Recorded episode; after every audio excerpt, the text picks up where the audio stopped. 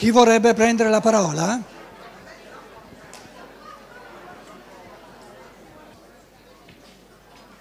Casomai possiamo far così che quelli che hanno già parlato ieri sera danno prima la precedenza agli altri e poi vediamo. Bravo. Ok. Vorrei un chiarimento per favore. All'inizio della chiacchierata odierna. Vogliamo fare un po' meno rumore così sentiamo bene. Sì. All'inizio eh, lei ha parlato degli ottimisti al 100% dei pessimisti, dicendo che hanno ragione tutti e due, ma se... ancora più vicino? Eh, sì, però è direzionale. Quindi... Ah, va bene, non sono molto pratico.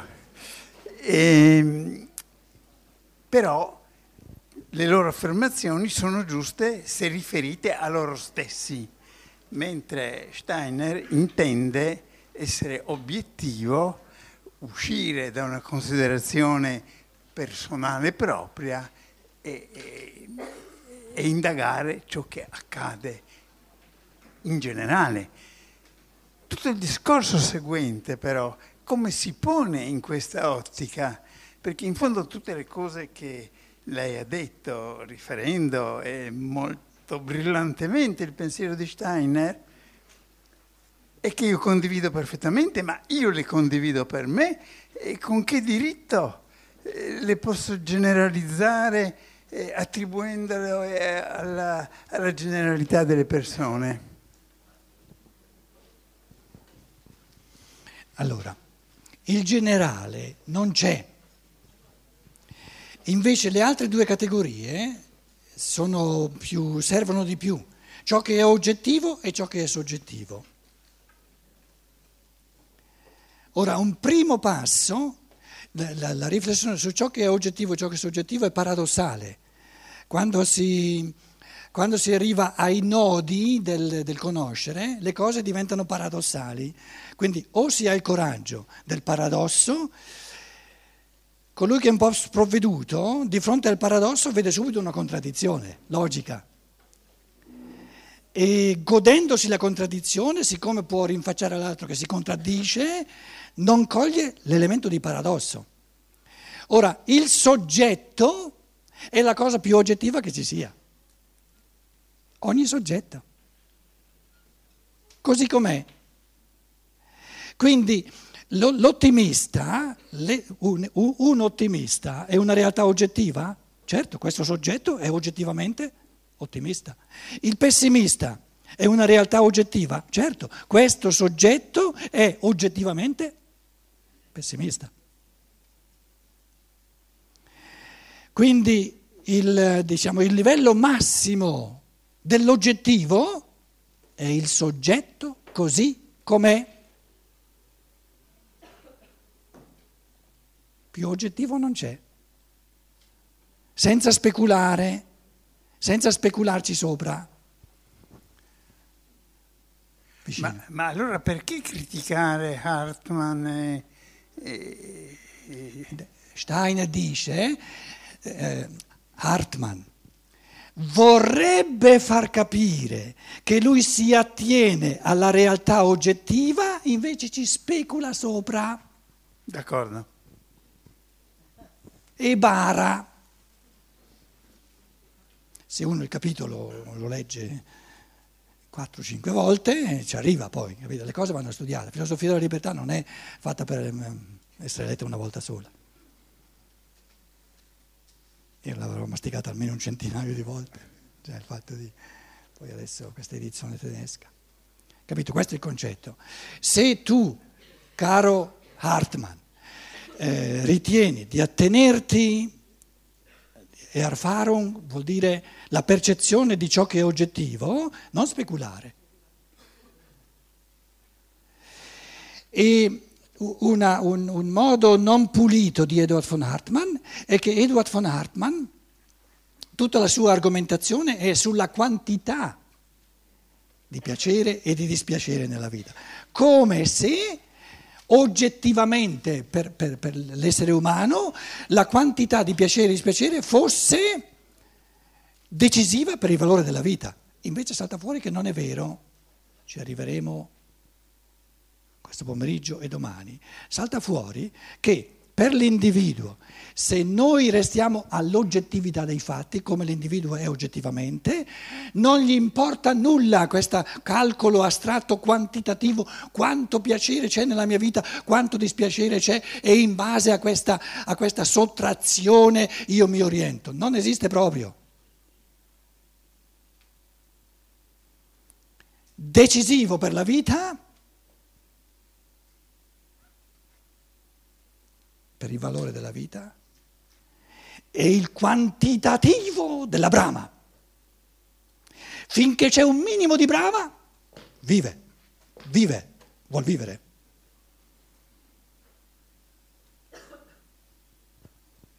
Questa è un'affermazione sull'essere umano in base a percezione e concetto. Percezione però, non speculare senza percezione. Perciò la prima parte della filosofia della libertà dice conoscenza reale, cioè soltanto in base a percezione e concetto. Hartmann l'essere umano non l'ha percepito per nulla, ci ha speculato sopra. Eh, volevo fare una domanda un po', un po frivola. Un po'? Eh, frivola. Non ci sono domande frivole, Ah, magari risposte frivole. Allora, eh, su- sul pensiero che mi è venuto tra- nel, linguaggio italiano, eh, tra il dire e il fare c'è di mezzo il mare. E, e quindi pensando che il tedesco in fondo sia, cioè nella- la chia- potrebbe esserci un'altra chiave di lettura, la- una chiave positiva, visto che c'è pessimismo e ottimismo, e dire non, non potrebbe essere che il linguaggio italiano è così raffinato, cioè il popolo italiano è così raffinato, ha una cultura in cui eh, va a pescare, si, si rende conto che tra, tra il dire e il fare c'è di mezzo il mare, e quindi nel dire ho fatto una mia parte, in realtà solo nel pronunciare, invece il tedesco, l'Italia aspira in fondo, non fa, aspira, e invece il tedesco fa, e quindi da un certo punto di vista eh, la chiave è... Diciamo che il mare Mediterraneo è più vicino alla- all'Italia che non alla Germania, ma eh, tra il dire e il fare c'è di mezzo il mare, c'è anche in tedesco. Loro dicono tun, sagen und tun ist zweierlei. Dire e fare sono due cose diverse. Allora, dire, qui il mare, mare, e qui c'è il fare. Il fare ci- sarà se, se non si naufraga nel mare.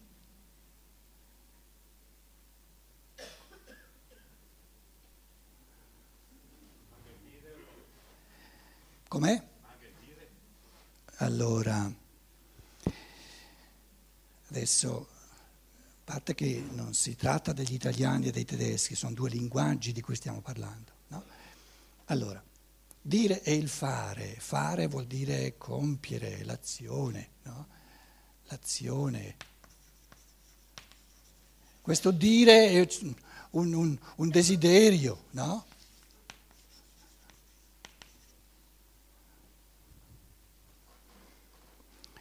Fare è il compimento, il fatto.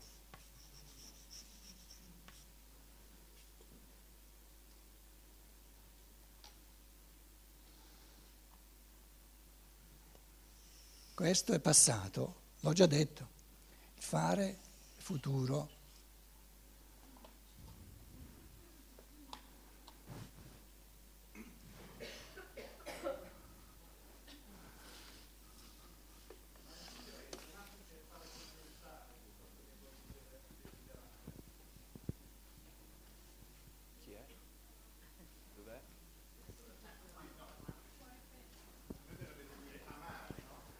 No. No, no, no, no. Volevo vedere se a qualcuno veniva in mente di... Eh, dai, dai. No. Cosa c'è là di mezzo? Il nuotare. No, non soltanto stare a galla, se no non ti muovi. Nuotare? Capito? È questo che Steiner sta dicendo. Se noi spostiamo tutto, diciamo, il godimento della parte, eh, il fare è astratto. Il dire è soltanto una proposizione di una dichiarazione di intento, ma il godimento reale è nel nuotare, e nel nuotare bene. In altre parole, allora io il fare l'ho, l'ho portato qui, il nuotare è la forma somma del fare, perché l'attività creatrice in, in, in, in proprio presente.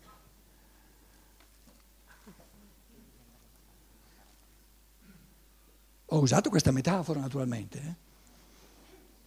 Eh? Invece se noi diciamo tra il dire e il fare c'è di mezzo il mare, abbiamo tre realtà statiche. Ma il mare io lo passo soltanto nuotando. Se mi godo il nuotare,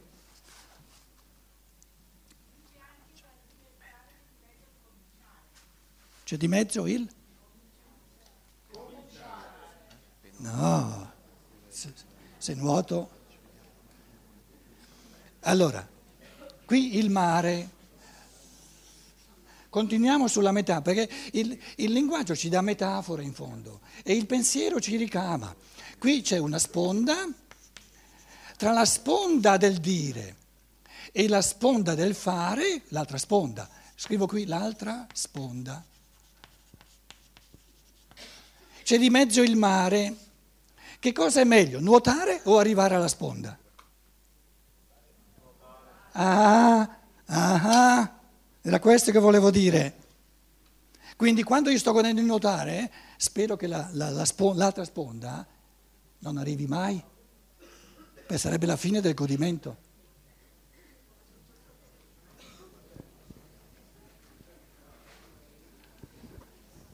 Scusi, ma sono importanti tutte e due, il nuotare e arrivare alla sponda, perché sennò si nuota inutilmente, a vuoto. No. No, non traduce. Chi, chi ha parlato?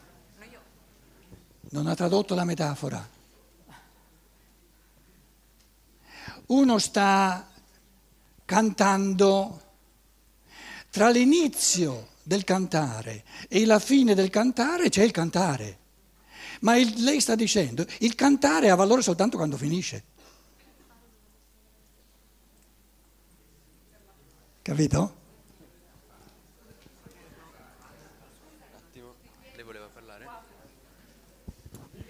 A, a proposito di tendere e di bramare, se uno non ha questa, puls- se uno non ha questa pulsione, come, come, si può educare, come, come, si, come può educare se stesso a, a questo? Alla tensione proprio, a questa... Mm.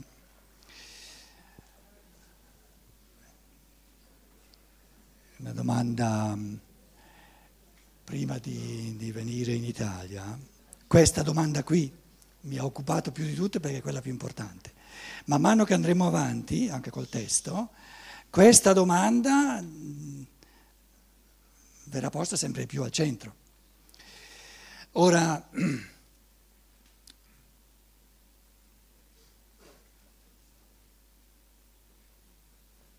adesso non è che io voglio, voglio supporre, presupporre la scienza dello spirito. Lui diceva, giustamente, vogliamo attenerci all'oggettività dell'uomo.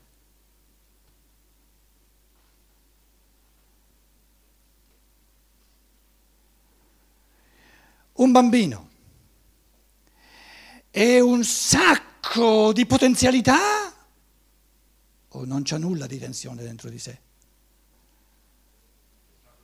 Questa è, sua, questa è la sua domanda radicalizzata alla fine. La risposta della scienza dello spirito, la risposta di un pensare pulito è che se noi non subito con la televisione o con una educazione statale, che è una diseducazione, assoluta, se noi diamo all'essere umano, già da bambino, la possibilità di manifestare, di esprimere ciò che ha in sé oggettivamente, salta fuori che l'essere umano per natura è un dinamismo individualizzato all'infinito.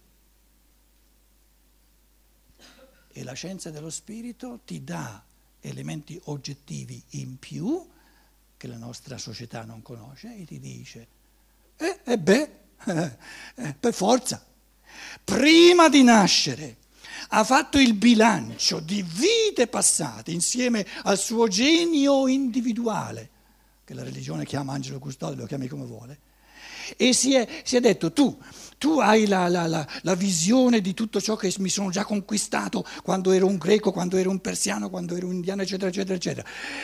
Adesso voglio di nuovo rituffarmi con gioia nella vita sulla terra, perché la vita ha valore soltanto sulla terra, e mo che faccio stavolta?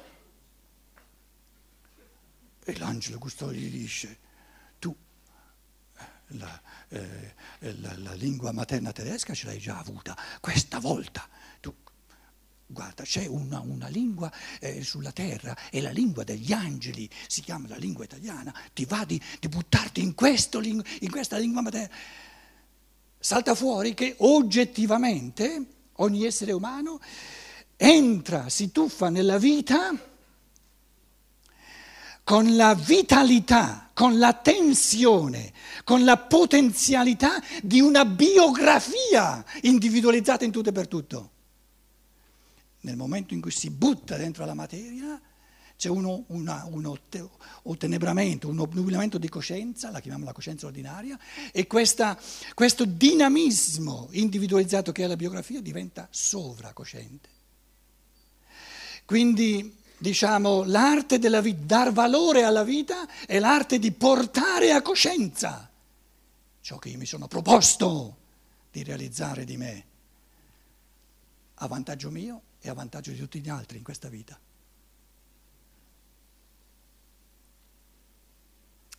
Qual è il valore della mia vita?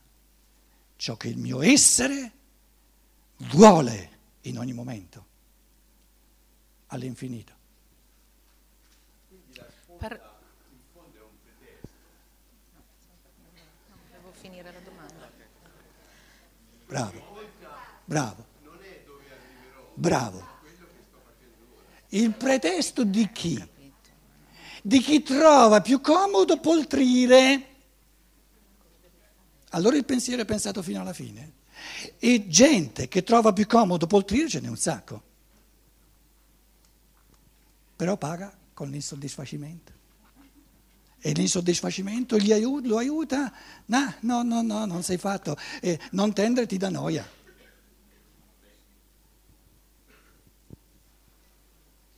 E perciò di paragrafo in paragrafo questo capitolo sposterà il valore della vita sempre di più via da ciò che io di volta in volta conseguisco e porta, riporta il valore della vita nel tendere nel presente come tale nel creare.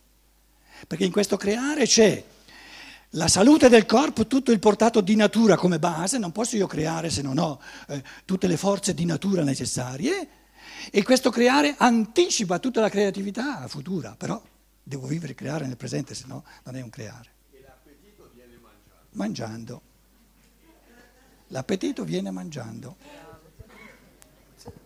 Quindi ti riba- ecco un paradosso, no? Mangiando dovrebbe sparire l'appetito, no? Viene mangiando. Quindi il pensare, il pensare. Qual è il cibo privilegiato del pensare? Che ti, quasi ti costringe a pensare sempre più creativamente? Il paradosso. Il paradosso. Beh, il poltrone, il paradosso, lo vedete come contraddizione. Ti sei contraddetto? Invece, eh, diciamo, chi gode il pensare, il paradosso lo prende come sfida a pensare ancora più micidialmente e gode. Perché risolvere un paradosso richiede una creatività, un, un, un pensare creatore, non da poco, se no non lo risolvi il paradosso. Ma come? Ma come? Eh, mangiare è fatto per andare via l'appetito, per mandare via l'appetito, e tu dici l'appetito viene mangiando. Se mangi bene, ti viene voglia di continuare. Se suoni bene, ti viene voglia di continuare sempre a suonare. Se pensi bene, Mica vuoi terminare di pensare. Eccomi, eccomi, eccomi. Ah, Ha ah, diritto ah, di parlare solo colui che piglia il microfono. O con lei.